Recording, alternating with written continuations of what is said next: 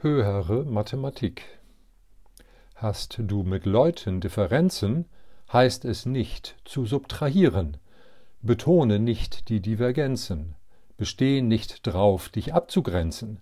Versuch's stattdessen mit Addieren. Den gleichen Nenner aufzuspüren, erfordert manche Kompetenzen im Rechnen und Kommunizieren.